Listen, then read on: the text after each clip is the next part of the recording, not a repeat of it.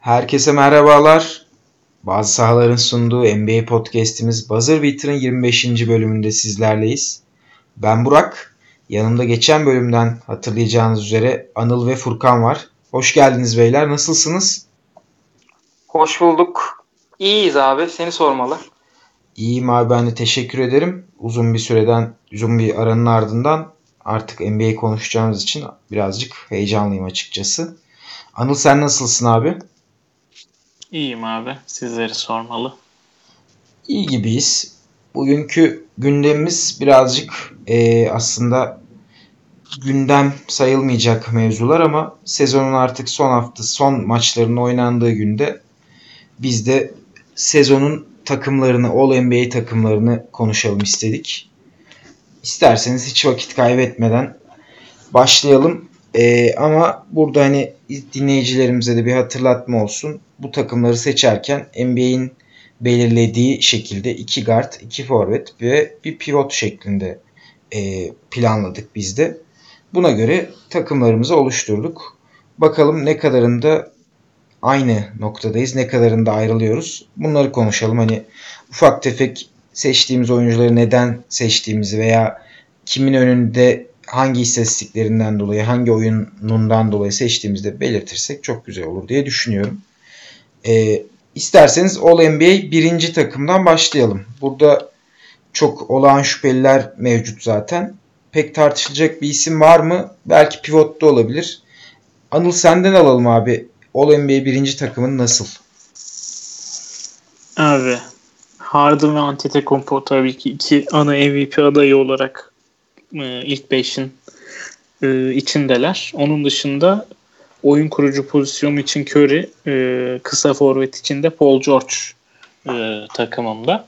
Dediğin gibi bir tek e, pivot pozisyonunda bir tartışma yaşanabilir. Orada da Jokic ile Embiid arasında kalmıştım ben ama e, gerek Denver'ın başarısı e, gerek Embiid'in bu yıl yine çok sayıda maç kaçırmış olması sebebiyle ben Jokic'e yöneldim. Abi ben de kendi takımımda pivot olarak yok işi düşündüm. Ama Embiid seçene de herhangi bir şekilde itiraz edemeyecek durumda olduğumu düşünüyorum. Çünkü iki oyuncunun farkını ben gerek istatistiksel açıdan e, gerek de oyuna etkileri açısından çok e, farklı görmüyorum. Furkan sen ne düşünüyorsun abi? Abi e, genel olarak birinci takımda hepimiz aynı şeyleri düşünmüşüz sanırım. İşte pivot pozisyonu hariç. Ben de ben de Curry, Harden, Antetokounmpo, Paul George ve Embiid diyorum pivot pozisyonunda. Hani eğer istatistiklere göre bir savunma yapılacaksak her oyuncuyu savunabiliyoruz burada. İşte 100, baş, 100 pozisyon başına savunduğu pozisyon işte per vesaire vesaire.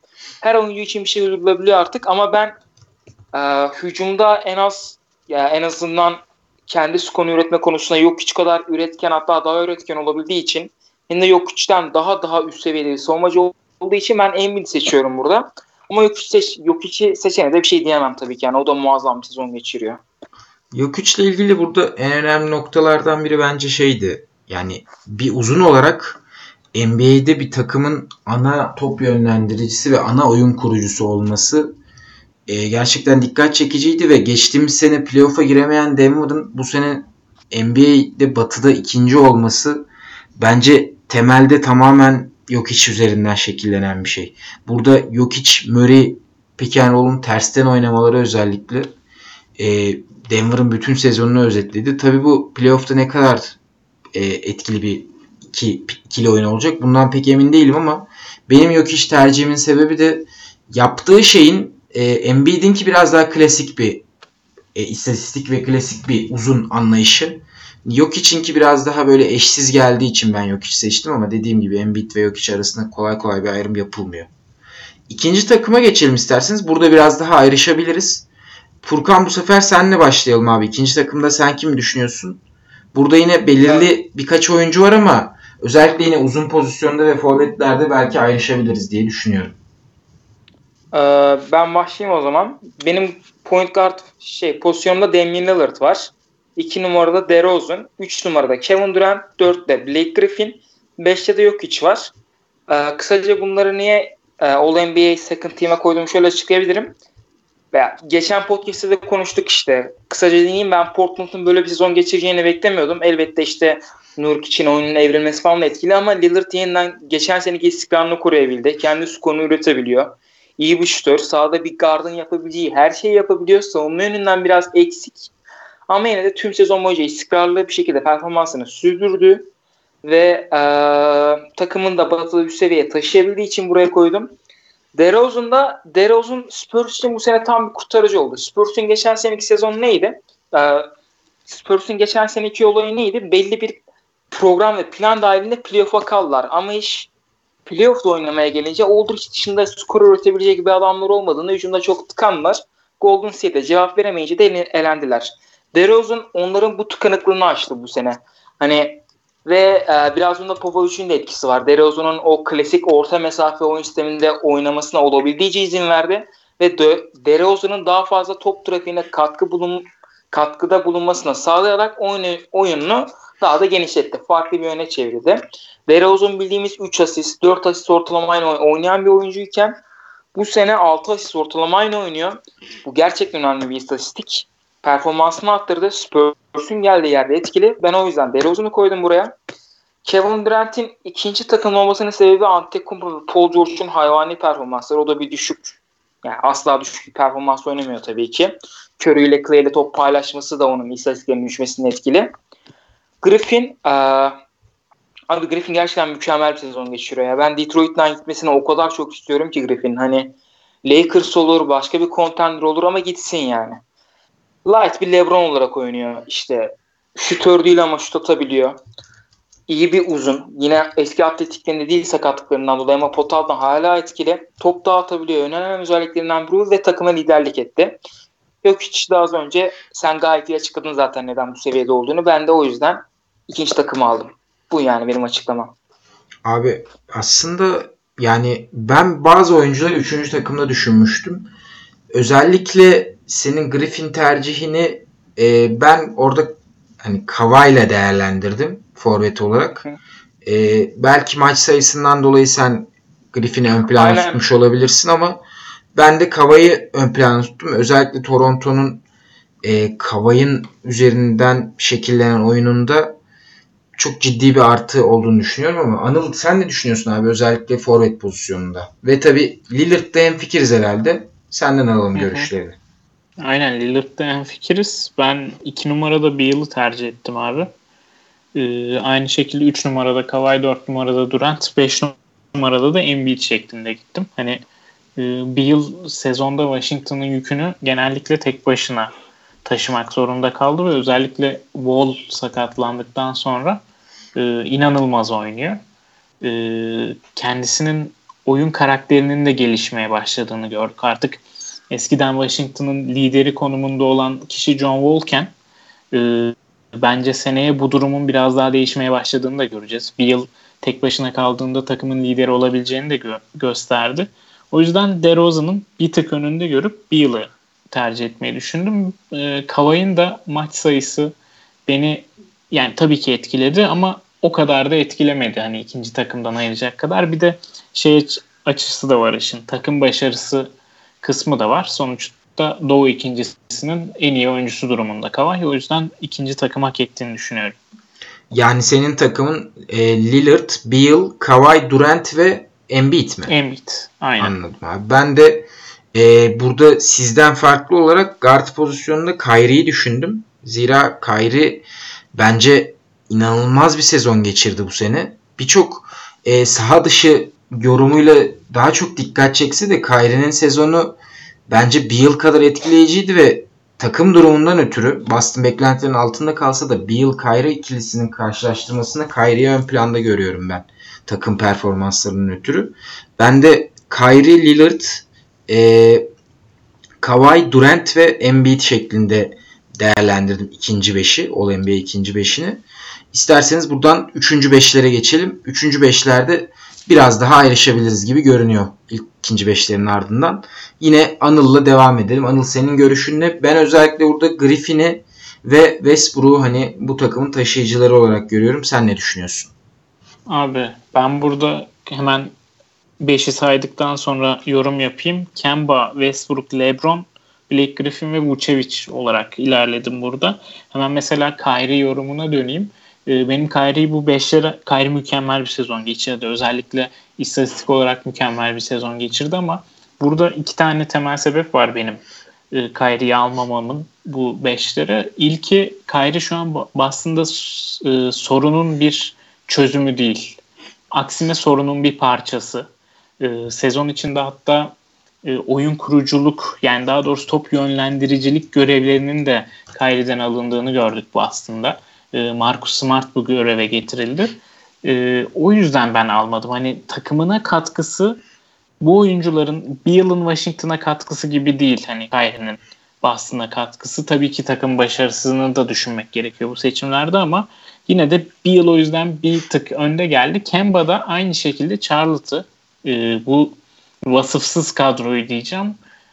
Son ana kadar playoff'ta tuttuğu için, çoğu maçı tek başına aldığı için, e, çoğu maçı son dakikaya kadar tek başına getirdiği için hani bu kadroda. E, burada bir Westbrook tercihi tartışmalı olabilir ama yani triple double ortalamasıyla üçüncü kez sezonu bitirecek üst üste. Böyle bir oyuncuyu e, All NBA 5'lerinden mahrum etmek istemedim. E, LeBron hakkında çok yorum yapmak istemiyorum. E, onun dışında Blake Griffin tercihi zaten hani biraz önce Blake Griffin konuşuldu. Furkan'a da tamamen katılıyorum söylediklerinde. E, son tercih olarak da Vucevic ile Carl Anthony Towns arasında kalmıştım. E, Towns da harika bir sezon geçirdi ama e, Orlando gibi kadrosu vasatın da altında olan bütün sezon ne zaman playoff yarışından düşecek diye konuştuğumuz, beklediğimiz takımı e, playoff'a taşımış olması Vucevic'in hani ana etkenin, ana oyuncunun Vucevic olduğu bir takımın playoff'a gitmiş olması bence çok değerli bir sezon geçirdiğini gösteriyor Vucevic'in. Towns kağıt üstünde daha iyi istatistiklere sahip ama bence Vucevic'in Orlando için önemi çok daha önemli ve playoff'a taşımış olması farkıyla e, Vucevic'i tercih ettim. Abi aslında evet ayrışmışız burada beklediğimiz gibi. Ben özellikle pivot pozisyonunda Rudy Gobert'i düşündüm. Yani Rudy Gobert'in özellikle gelişmiş istatistiklerde Utah'ta kattığı şey e, per ve yani usage rate'ine oranla per ve sadece per istatistiklerinde NBA'de ilk onda diye hatırlıyorum. Hatta evet 10. perde hani usage rate'i de ilk ondaki oyuncuların neredeyse yarısı kadar. Bunları hesaba katınca Rudy Gobert'in katkısını ben Utah adına daha değerli görmüştüm pivot pozisyonunda. Furkan senin görüşlerini de alalım abi. Sen ne düşünüyorsun 3. 5'te? Abi benim 3. 5'im şöyle. Kyrie Irving, Russell Westbrook, Kawhi, Ben Simmons ve Gobert. Ben 3. 5'e LeBron'u almadım bu arada. Ona da gelirim işte neden almadığıma dair. Ya Irving'i alma sebebim Anıl abi açıkladı zaten işte siz de açıkladınız.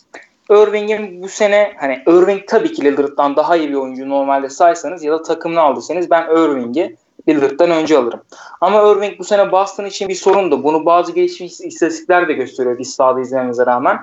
Irving'in sahada olduğu dakikalarda biz Boston'ın sürekli her maçta asist, yüzdesinin düştüğünü görürüz. Bu Twitter'da bazı istatistikler tarafından da gösterildi. Ya Irving geçirdiği sezon ortada zaten. Hala performansında bir düşüş yok. Ama lider liderlik yapacağım diye gittiği takımdan bu sezon böyle bir duruma düşmesi biraz bende Irving'in puanını kırdığı için ben onu Lillard'ın altına aldım. Russell Westbrook da e, Russell Westbrook belli zaten. Adam triple double makinesi yani. Yine hayvani bir sezon geçiriyor. Ne kadar bu sezon tuğla atsa da. Yine savunma yönünden bu sene Oklahoma'nın savunmasının en azından All-Star'a kadar yükselmesine çok önemli bir katkısı oldu. George'la iyi bir ikili oldular. Topun zaten e, pardon ligin sanırım top çalmada ilk üçte ilk üçte diye biliyorum yanlış hatırlamıyorsam. En son öyleydi top çalma istatistiğinde. İkinci diye hatırlıyorum her, ben de. İkinci evet doğrudur.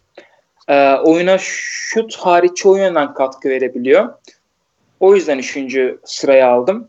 Kawhi Leonard'da ya aslında şöyle Kawhi Leonard'da ben Griffin arasında gidip geldim. Hani hangisini ikinci takım hangisini üçüncü takım alayım diye. Bu biraz aslında bu listeye nasıl baktığımla alakalı. Hani en iyi oyuncular listesinden ziyade ben o sene takımına ne kattı ve nasıl bir performans sergiledi bakımından baktığım için Griffin'i buraya aldım. Hani aynı şeyi Kemba için de söyleyebiliriz. Kemba da muazzam bir sezon geçirdi.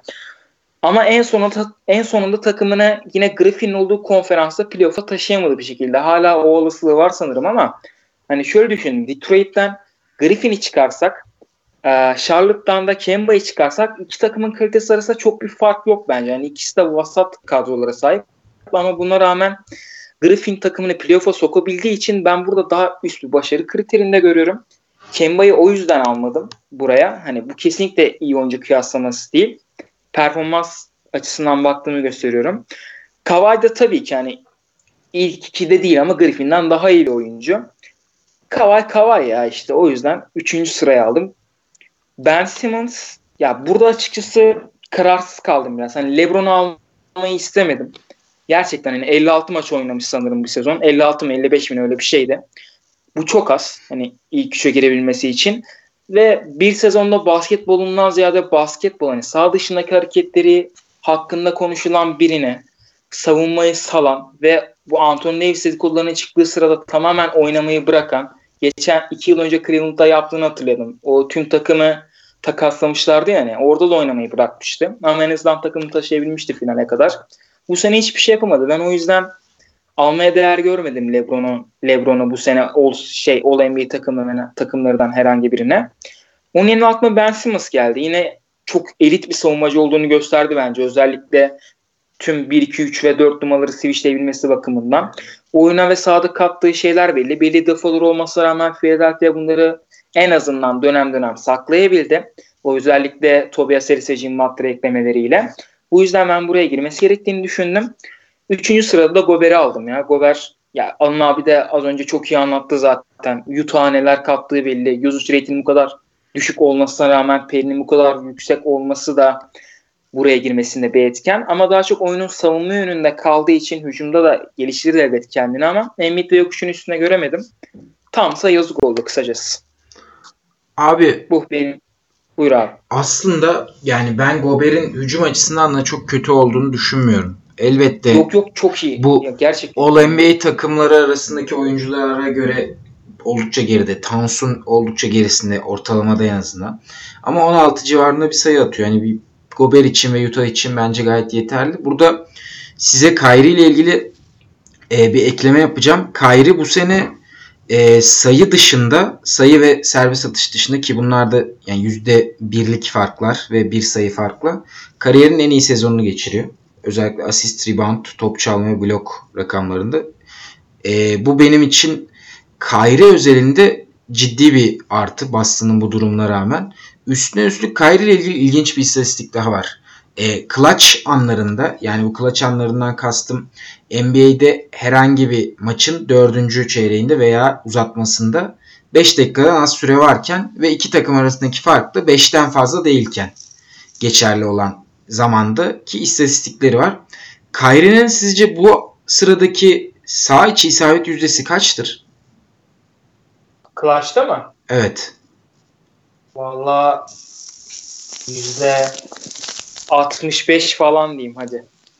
Yok o kadar değil ama yani Hı. bu listede bulunan diğer oyunculara kıyasla oldukça açık ara önde. %49'la e, sağ içi isabet yüzdesi var. Yani Harden, Kemba ve Paul George'un 41, 41 ve 37 ile oynadığını düşünürsek bu süreçte ben Kyrie'nin clutch anında topun bir numaralı teslim edilmesi gereken oyunculardan biri olduğunu düşünüyorum ve Boston'ın en çok ihtiyacının olacağı noktada bu olacak diye düşünüyorum. Evet bir takım problemler oldu ama Doğu'da e, Boston eğer NBA finallerine çıkmak istiyorsa Kyrie'yi herhangi bir şekilde bu alana kanalize etmeden başarabileceğini düşünmüyorum. Yani rol oyuncuları rol oyuncuları bir yere kadar artık top bir yerde Kyrie'nin elinde olup Kyrie'nin karar verme mekanizmasına bırakılmalı diye düşünüyorum.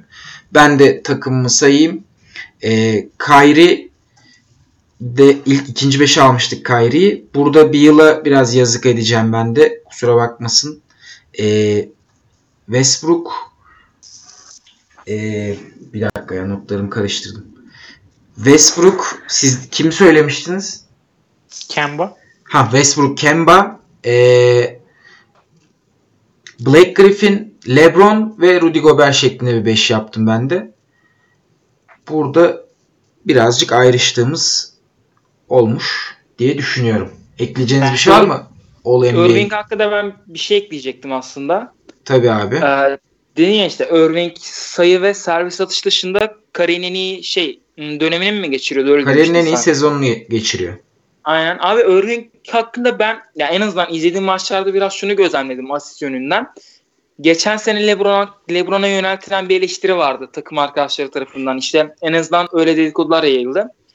Asist ol, olacağından emin olmadığı topları dağıtmıyor. Ya yani vermiyor diye bir eleştiri çıkmıştı. Ben bu sene en azından kendi izlediğim maçlarda Kyrie'nin sanki bunu biraz yaptığını gördüm. Hani Kyrie'nin az önce bahsettik işte Kyrie sahadayken takımın asist yüzdesi düşüyordu. Kyrie sahadayken topu elinde çok yutuyor. Bence bu sene Boston'ın ana sorunlarından birisi buydu. Hani asist çok iyi bir pasör. iyi asist yapabiliyor. Ama bana göre işte az önce dediğim sebepten bu sene bence asist olacağından emin olmadığı topları çok dağıtmadı Kyrie. Hatta Brad Stevens da bunu sezmiş, sezmiş olacak ki bir yerden sonra işte Marcus Smart'ın bu ilk beşe yerleştirilmesinden iki ay sonra sanırım topları Marcus Smart getiriyordu. Hatta Al Horford getiriyordu. Kyrie kanatta ya da sol forvette falan başlıyordu. Oradan ya pick ya da handoff katlarla topu bir şekilde sonradan Kyrie ile buluşturuyorlardı aslında. Hani bu yönden de ben Kyrie'nin biraz Boston'da sorun yarattığını düşündüğüm için ya e, onu biraz e, üçüncü sıraya attım yani. Üçüncü takıma koydum. Onu eklemek istedim sadece. Anladım abi evet yani dediğin şey doğru asist yüzdesinde özellikle Boston Kyrie yokken daha iyi bir asist yüzdesine sahip. Ee, ama Kyrie'nin durumu birazcık farklı diye düşünüyorum. Özel diye düşünüyorum. Ama birazcık polarize bir oyuncu olduğuna katılıyorum. Yani insanları genelde e, iki uca sürükleyen bir oyun tarzı ve kişiliği var Kyrie'nin. Yani ya çok seviyor insanlar ya da çok takdir ediyor veya da hani bir o kadar sevmeme yönünde bir görüş bildiriyor ya da seçmeme yönünde görüş bildiriyor. Genel NBA camiasındaki kanı bu şekilde deyip isterseniz e, en iyi savunma takımına geçelim. Olur. Anıl en iyi savunma takımı ile ilgili olarak 5'ini alalım abi. Burada guardlar özellikle biraz daha düşük profilli kalıyor diğer oyuncuların yanında. Sen nasıl bir tercih yaptın? Abi e, guardlarda gerçekten sorun yaşıyoruz. Hani buraya uygun oyuncuları koy hani ilk 5 olduğu için bunun adı genellikle klasik ilk 5'lere daha çok dayalı gitmeye çalışıyoruz. Bir oyun kurucu seçmeye çalışıyoruz bu 5'lere. Hani mesela demin de LeBron'u mesela 3. 5'e koyduk ama Kyrie tartışmasına bir ek olarak şey de söyleyebiliriz. Kyrie LeBron'dan daha fazla hak ediyor All NBA seçilmeyi. Ee, onun dışında bu beşlere uygun gitmenin sıkıntı çıkardığı bir noktada dediğin gibi işte savunma beşlerinde guard bulmak. Ee, o yüzden hani çok içimden gelmeyerek Drew Holiday diyorum. Bunda Drew Holiday'in içimden gelmemesinin sebebi şey e, New Orleans'ın gerçekten özellikle Davis takasını istedikten sonra çok rezalet bir sezon geçirmesi. Yani takımın birazcık panayıra dönmüş olması. Ee, ama yine de o Davis takasını isteyene kadar özellikle sezonun başında Drew Holiday e, savunmasıyla fark yaratıyordu gerçekten. O yüzden ben hak ettiğini düşünüyorum. Elinden gelen her şeyi yaptı Drew Holiday bu yıl. E, iki numarada e, ben Paul George'u değerlendireceğim. Kendisi 3 numara oynuyor olsa da hani birazcık uzunlara avantaj yaratacağım bu beşleri sayarken. 3 e, numarada Antetokounmpo, 4 numarada Pascal Siakam ve 5 numarada da tabii ki Rudy Gobert olarak e, seçmiş bulunuyorum savunma beşini. Güzel bir ters köşe oldu orada. Pascal Siakam bu senenin her anlamda sürprizi oldu diye düşünüyorum. Ee, Aynen. Furkan sen ne düşünüyorsun abi? Senin beşinde kimler var? Ha, benim beşimde Drew Holiday, Mark Smart, Antetokounmpo, Paul George ve Gobert var. Ee, ben aslında biraz şöyle düşündüm. Hani savunma en azından pota koruyucular haricinde biraz nicelik işi olduğu için hani savunma dediğimiz zaman bir oyuncu bir kişiyi ne kadar iyi savunursa savunursun en nihayette bir kişiden sorumlu sadece. Dolayısıyla tam bir takıma etkisinden bahsedemiyoruz belli başlı pozisyonlardan hariç. Biraz şeyden düşündüm ben. Bu oyun ya bu oyuncular sahada oyuncular e, rakiplerin karşısında ne kadar iyi kalabiliyor ya da birebirlerde ne kadar çok güvenebilirsiniz diye düşündüm. Ya dolayısıyla bu pek objektif bir tercih olmadı. Benim tercihlerim ya benim subjektif tercihlerim oldu. Elinde de çok gelişmiş istatistikler yok bu savunma beşlerinde. Ya o yüzden zaten Paul George'un yaptığı belli ve Gobert'in yaptıkları belli. Bu sene ikisi de yılın savunmacısına adaylar. Antetokounmpo bir yerde aday ve guard savunmacılarında en çok kime güvenirim diye düşündüğümde ben Drew Holiday ve Marcus Smart'ı düşündüm. Birkaç istatistiklere bak, baktım bugün. NBA'in istatistikler e, NBA'in istatistikler sitesinde şey var işte bu matchup kısmında savundukları oyuncuların normal sayı ortamalarından kaç sayı aşağıda tutabiliyorlar diye bir istatistik var. Bugün Marcus Smart'a özellikle baktım ve gerçekten NBA'de yemediği guard kalmamış.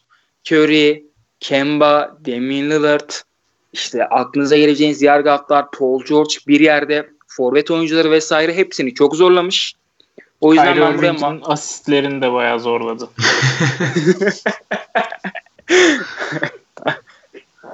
Aynen. Mark Smart al. O yüzden oraya. Güzel bir taş geldi aslında orada. Aynen. ee, Smart'la ilgili o istatistiği ben de görmüştüm. Ama ben e, biraz daha hani nasıl diyeyim? Ya, çok subjektif bir liste oldu benim Subjektif için ya, bir liste olması açısından ve son zamanlardaki performansından ötürü ben oraya Russell Westbrook'u düşünüyorum ama Russell Westbrook'un istatistiklerindeki en önemli şişkinlik sebebi Westbrook'un sürekli pas arası deniyor olması, pas arası kovalıyor olması. Özellikle işte defensive box plus minus'ta ve defensive win share'da hani buralarda öne çıkmasının en önemli sebebi Westbrook'un top neredeyse oraya doğru atak etmesi savunmada özellikle. Zaten Oklahoma'nın savunması buna dayanıyor. Ve Westbrook da bunu zorladıkça hani bu tip gelişmiş istatistiklerdeki rakamları da artıyor. O nedenle Westbrook ve e, Drew Holiday iki guard olarak belirledim. Onun yanında da bahsettiğiniz gibi Paul George, Antetokounmpo ve Rudy Gobert sabit olarak üçlü bir şekilde listeye girdi benim adıma. Burada hani isterseniz birkaç oyuncudan bahsedelim. İkinci beş olarak değerlendirilebilir. Hı hı.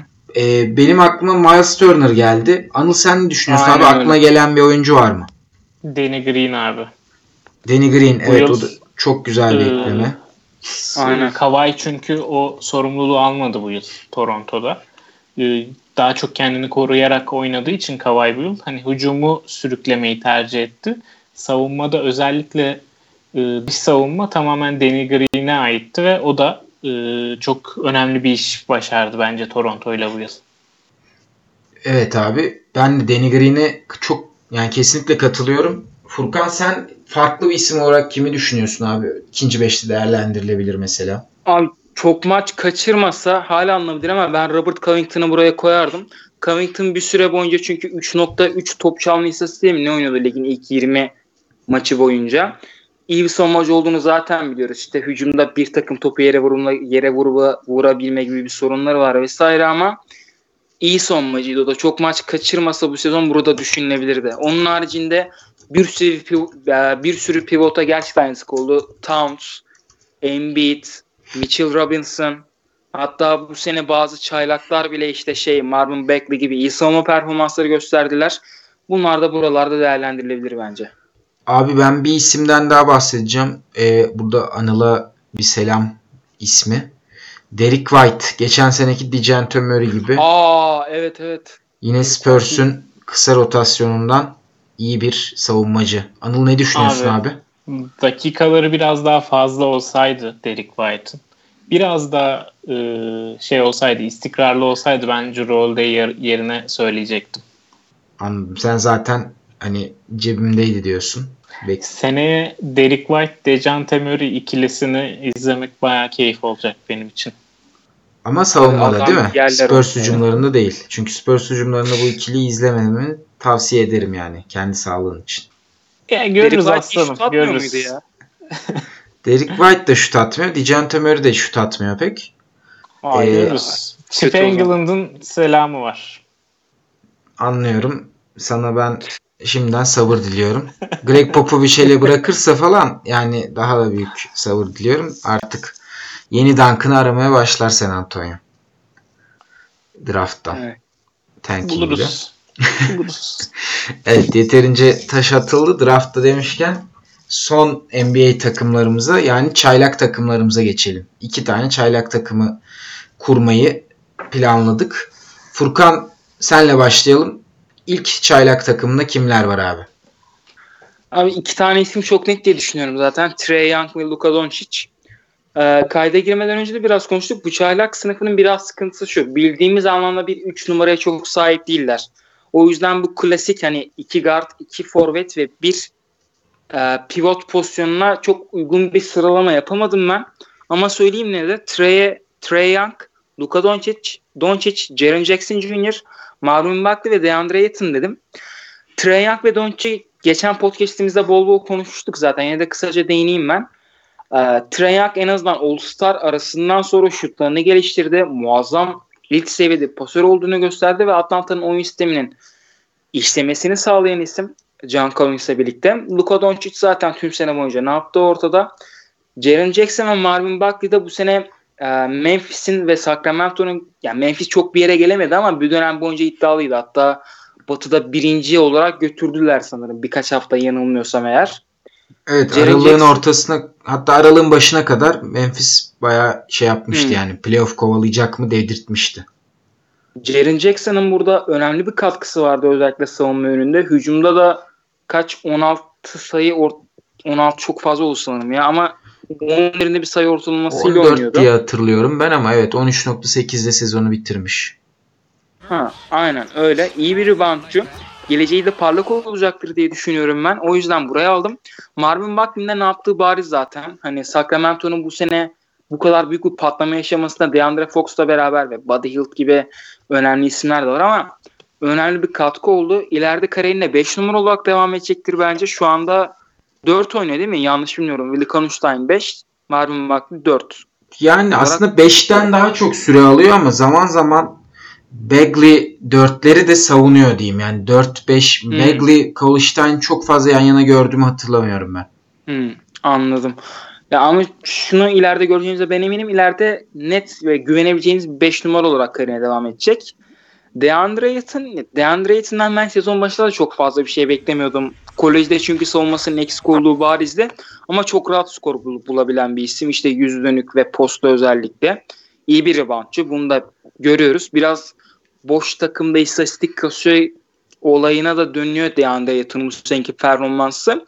Ama 5 numara birini koyacaksak bu sene ben DeAndre Ayton'u koymayı tercih ederim diye düşündüm. İlk 5'im benim böyle çaylaklar için.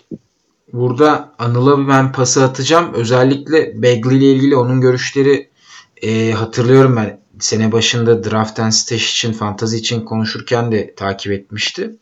Bir de Anıl için iki tane evladından yani birbirinden nasıl ayıracak bilmiyorum ama Mitchell Robinson, DeAndre Ayton hangisi ilk beşinde? Abi Ayton ilk beşimde ama Ayton'ın sanırım beklentileri hiç karşılamadığı konusunda herkes hem fikir. Burada da hani defansif anlamda sorunlar olduğu aşikardı ama Ayton'ın sahadaki en büyük eksiği bence şu an hani çok popüler bir terim olan bence de e, sahada bir oyuncunun etkisini özellikle uzunlar açısından etkisini çok iyi anlatan e, oyuncunun motorunun yani sahadaki etkinlik kapasitesi olarak ben bunu görüyorum. Aiton'da biraz düşük olması yani çok yetenekli bir oyuncu.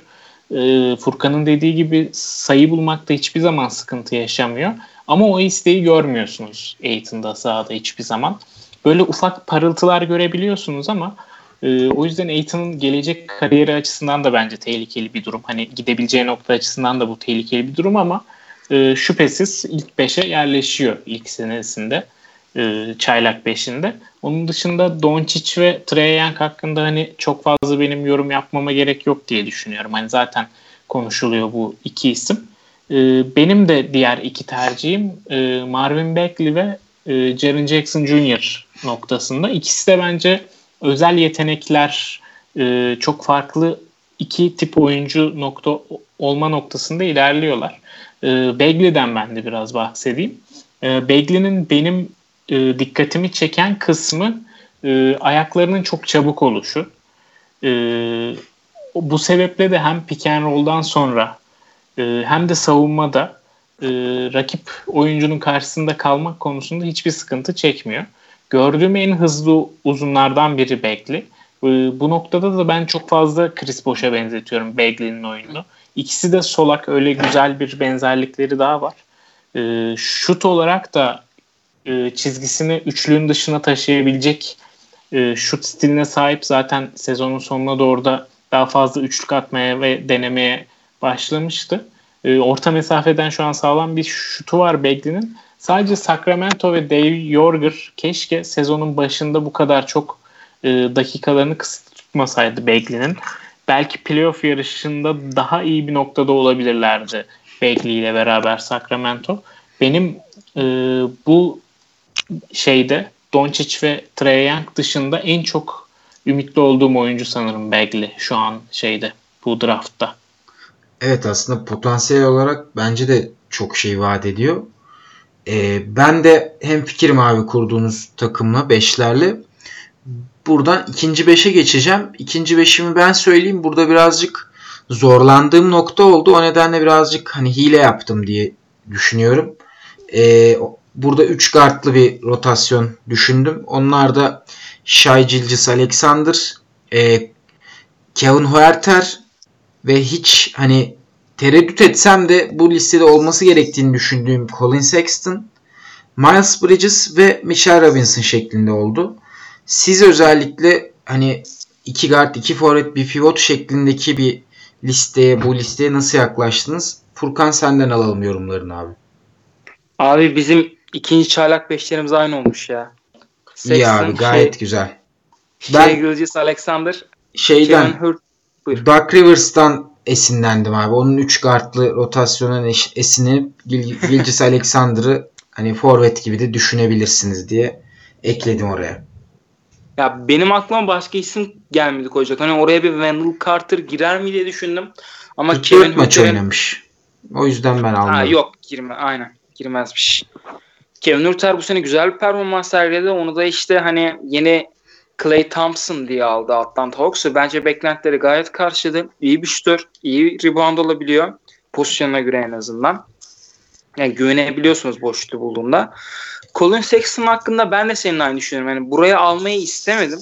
Özellikle sezonun ilk yarısında gerçekten hiçbir NBA oyuncusu olduğunu gösteremediği halde en azından son zamanlarda biraz daha toparladı, topu paylaşmayı öğrendi ve şutları nerede atması gerektiğini fark etmeye başladı. Sexton hakkında hani çok Cleveland maçı izlemedim bu sene elbette ama en azından izlediğim maçlarda şunu gördüm. Lige iyi bir savunmacı olacak ümidiyle gelmişti ama Sexton savunmada çok adamını kaçıran bir oyuncu yani. O açıdan bana çok parlak bir iş gelmedi ama istatistikleri diğer çaylaklara göre göz kamaştırıcı. 16 kaç sayı ortalama 16 sayı ortalamayla oynuyordu sanırım. Bir bakayım yine de. Aynen 16.7. Aynen 16.7 sayı ortalaması var. 2.9 rebound, 3 asist ortalaması da oynuyor. Asist ortalaması bir garda göre özellikle 2019 yılında bir garda göre çok çok çok düşük. Bunu kesinlikle arttırması gerekiyor. Ama hani buraya koyacak başka isim bulamadım ben. Colin Sexton'ı koydum. Shea Gilgis Alexander da bu sene Clipper sisteminde gayet iyi iş yaptı. Kevin Luther'ı az önce söyledim. Miles Bridges benim kolejde ya çok fazla kolej takip takip etmiyorum ama YouTube'da böyle videolarını en çok izlediğim maç özetlerine baktığım oyuncuydu. Kolejde %2 yıl oynadığı sürede %38'e %36 ile üçlük atmış. Bu sene NBA'ye gelince bu %33'e düşmüş. Ama atletik, fizikle kendi skorunu üretebilen, pot altında etkili hani e, topu yere vurmakta sıkıntı yaşamayıp kendi skorunu üretebiliyor. İşte oraya bağlamaya çalışıyorum. Savunmada biraz yine eksikleri olsa da kariyerinin ilerleyen yıllarında daha odaklı bir savunmacı olmayı öğrenecektir diye düşünüyorum. O yüzden ümidim var. Hani gelecekte bir All-Star potansiyeli gördüğüm için buraya koydum. Bu sene süresi kısıtlı olduğu için çok bir çok bir şey gösteremedi belki de. Ama yine de buraya girmeyi hak ettiğini düşünüyorum. Mitchell Robinson da iyi bir savunmacı. 3.5 blok ortalamayla oynuyor sanırım bu sezon. Fena değil. Pivot olarak da. aynen. bir pivot olarak da onu buraya düşündüm. Ya 3.5 gerçekten muazzam ya. Hani o 3.5 rakamları en son şeylerde sanırım. Bu Dwight Howard döneminde falan var yanılmıyorsam. Bu oyunun daha pot altından oynandığı dönemlerde yakınlanabilen, yakalanılabilecek sayılar 3.5, 4 vesaire vesaire. Oyunun bu kadar dışarıdan oynandığı bir dönemde 3.5 blok ortalaması özellikle bu kısıtlı sürede çok iyi yani. Helal olsun. Benim benim bu yıl dikkatimi çeken bir nokta var. Biraz da fantazi özelinden dikkatimi çekmişti. Geçen yıl 2 blok üstünde yapan 3 oyuncu vardı abi. Bunlardan biri de Porzingis'ti ki sezonunda zaten e, tamamlayamamıştık Porzingis. E, bu yıl Miles Turner'lar, Gobert'ler işte başka işte Mitchell Robinson doğal olarak şu an tam herkes aklıma gelmiyor ama blok ortalamasında bir çıkış trendi gözlemliyorum ben bu yıl ligde. Hmm. Ee, ikinin üstünde blok yapan oyuncular işte Megi 2 yapmış. Brook Lopez var, Gobert var, Davis var, Mitchell Robinson, Miles Turner. Bayağı fazla sayıdalar bu yıl. Ee, ki Porzingis de oynasa yapabilirdi gibi düşünüyorum ben. Onun dışında ikinci çaylak beşine geri dönecek olursak da e, ben de burada bir hile yaptım ama sanırım kimsenin ilk beşinde dört numara yoktu değil mi? Şeyde. Evet. İkinci çaylak beşte. Yoktu. Aynen. Hep, hepimiz hile yaptık o zaman. Ee, şey ilk beşte ben de Sexton'ı oyununu her ne kadar beğenmesem de her ne kadar geleceğini parlak görmesem de bu oyun tarzıyla bence hak etti bu yıl. İkinci beşe seçilmeyi. E, iki numarada Shai Gilgis Alexander'ı tercih ettim. E, üç numarada Kevin Werther'i tercih ettim. E, Kevin Werther'i bir Clay Thompson olma ümidiyle seçmişti e, Atlanta. Trey Young'ın yani Curry versiyonunun Clay Thompson olması ümidiyle seçmişti. Bence hiç fena bir çaylak sezonu geçirmedi e, Kevin Werther. O sebeple dakikaları da sezon boyunca yüksekti ve hani performansı çok fazla istikrarsızlık göstermedi. E, 4 numarada benim sizden farklı bir tercihim var. Ben diğer Bridges'ı seçtim. Mikael Bridges'ı seçtim. E, bunun sebebi de bence e, dağınık bir Phoenix takımında daha ilk sezonundan e, bu ligin elit dış savunucularından biri olabileceğini gösterdi ki e, sezon ilerleyip birazcık çaylakların yorulmaya başladığı dönem gelmeden önce e, dış savunmada ligin ilk onu içerisindeydi. Hatta ilk üçünde olduğu dönemler de vardı. E, o sebeple ben Mikael Bridges'i koyuyorum. Onun da dakikaları çok fazla dalgalanmadı ve rolü de sabitti e, Phoenix'te. Tabii 5 numarada da ligin ileride uzun yıllar blok kralı olması muhtemel olan Mitchell Robinson'ı tercih ettim. Abi yani çok eklenecek bir şey yok açıkçası. Ben de Michael Bridges'i çok düşünmüştüm. Yani orayı Miles Bridges'la değerlendireyim dedim. Bunun da en önemli sebebi büyük ihtimalle son zamanlarda Miles Bridges'ın çok ön plana çıkmasıyla açıklanabilir diye düşünüyorum. Hı hı. Beşlere ekleyeceğiniz bir şey var mı All NBA takımlarına?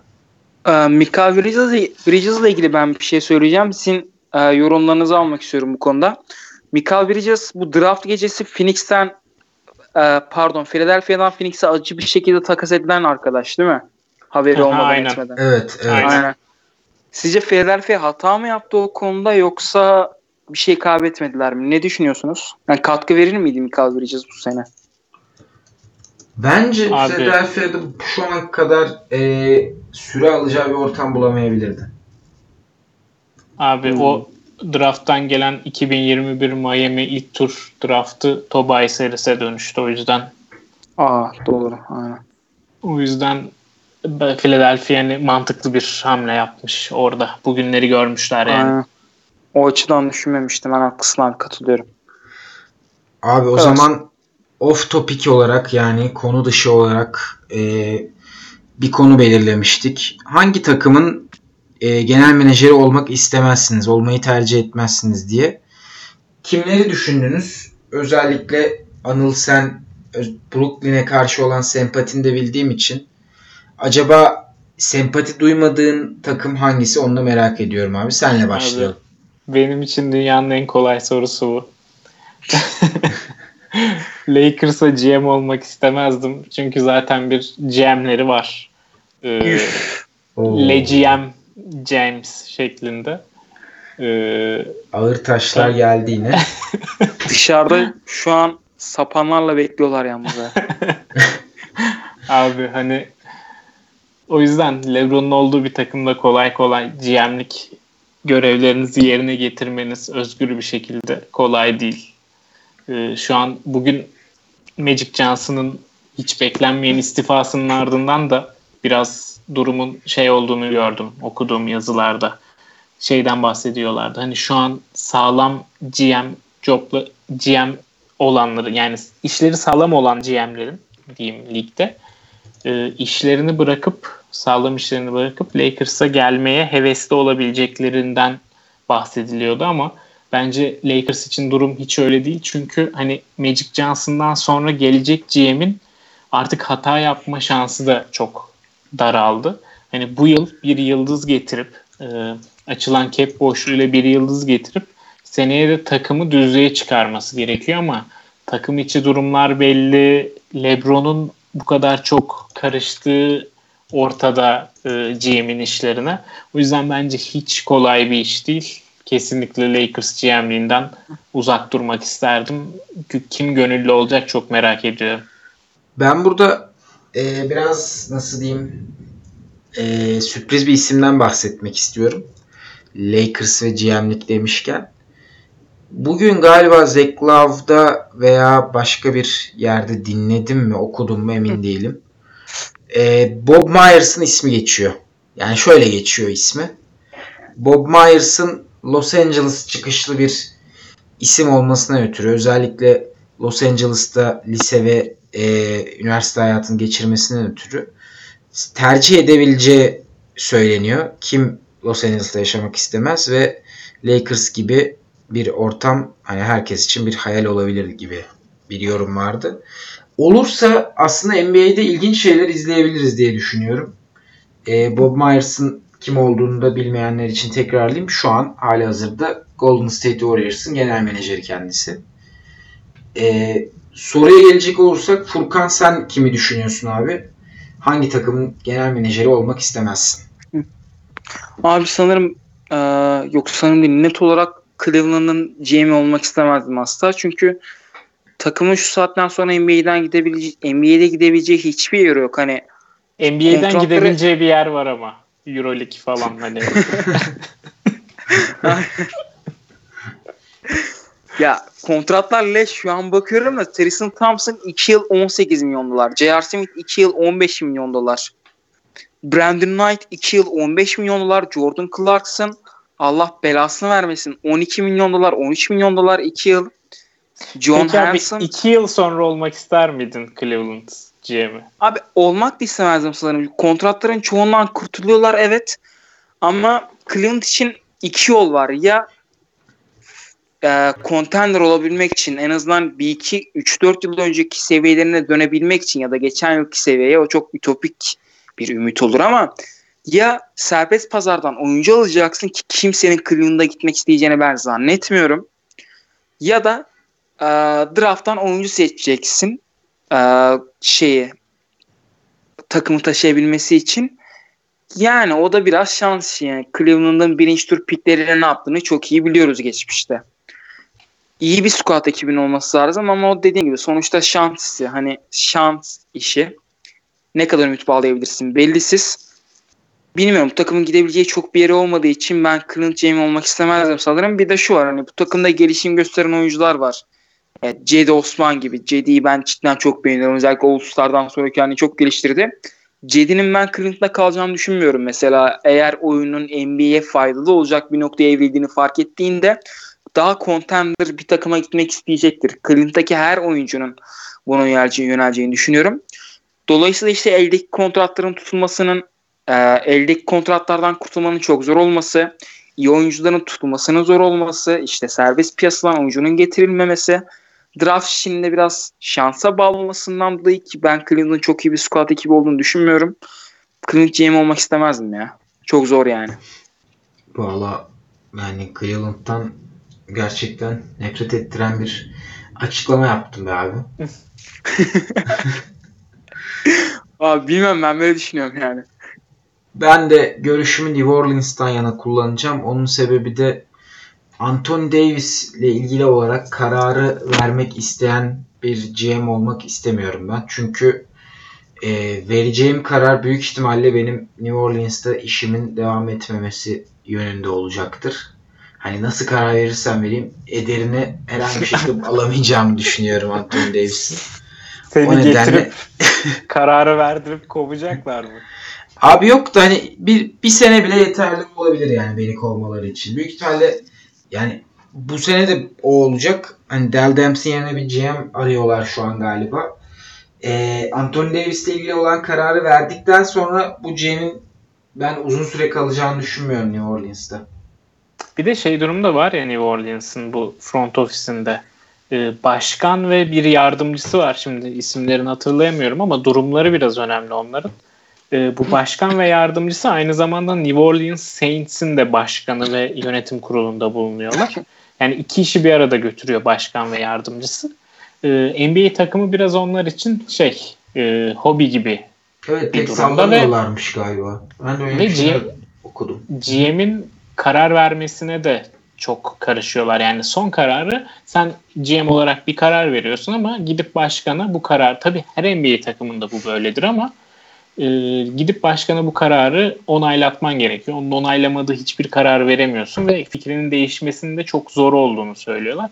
Bir de bu takas işleri falan da çok bilmiyoruz ama okuduğumuz kadarıyla NFL'de biraz farklıymış. Yani mesela NFL'de Anthony Davis'in karşılığı olan bir oyuncuyu New Orleans Saints'ten alabilmek için bütün geleceğini ipotek ettirmek durumundaymışsın orada ama burada e, NBA'de kurallar o şekilde işlemiyor. Mesela Kawhi Leonard takasından veya Kyrie Irving takasından gördüğümüz gibi tabii ki değerli parçalar veriyorsunuz ama bütün geleceğinizi ipotek ettirmenize gerek yok mutsuz oyuncunuzu takaslamak için.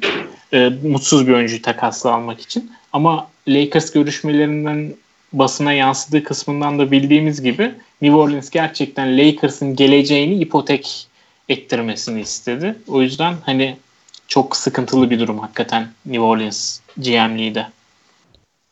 Valla yani ben Anthony Davis meselesinin bu yaz nasıl çözüleceğini merakla bekliyorum.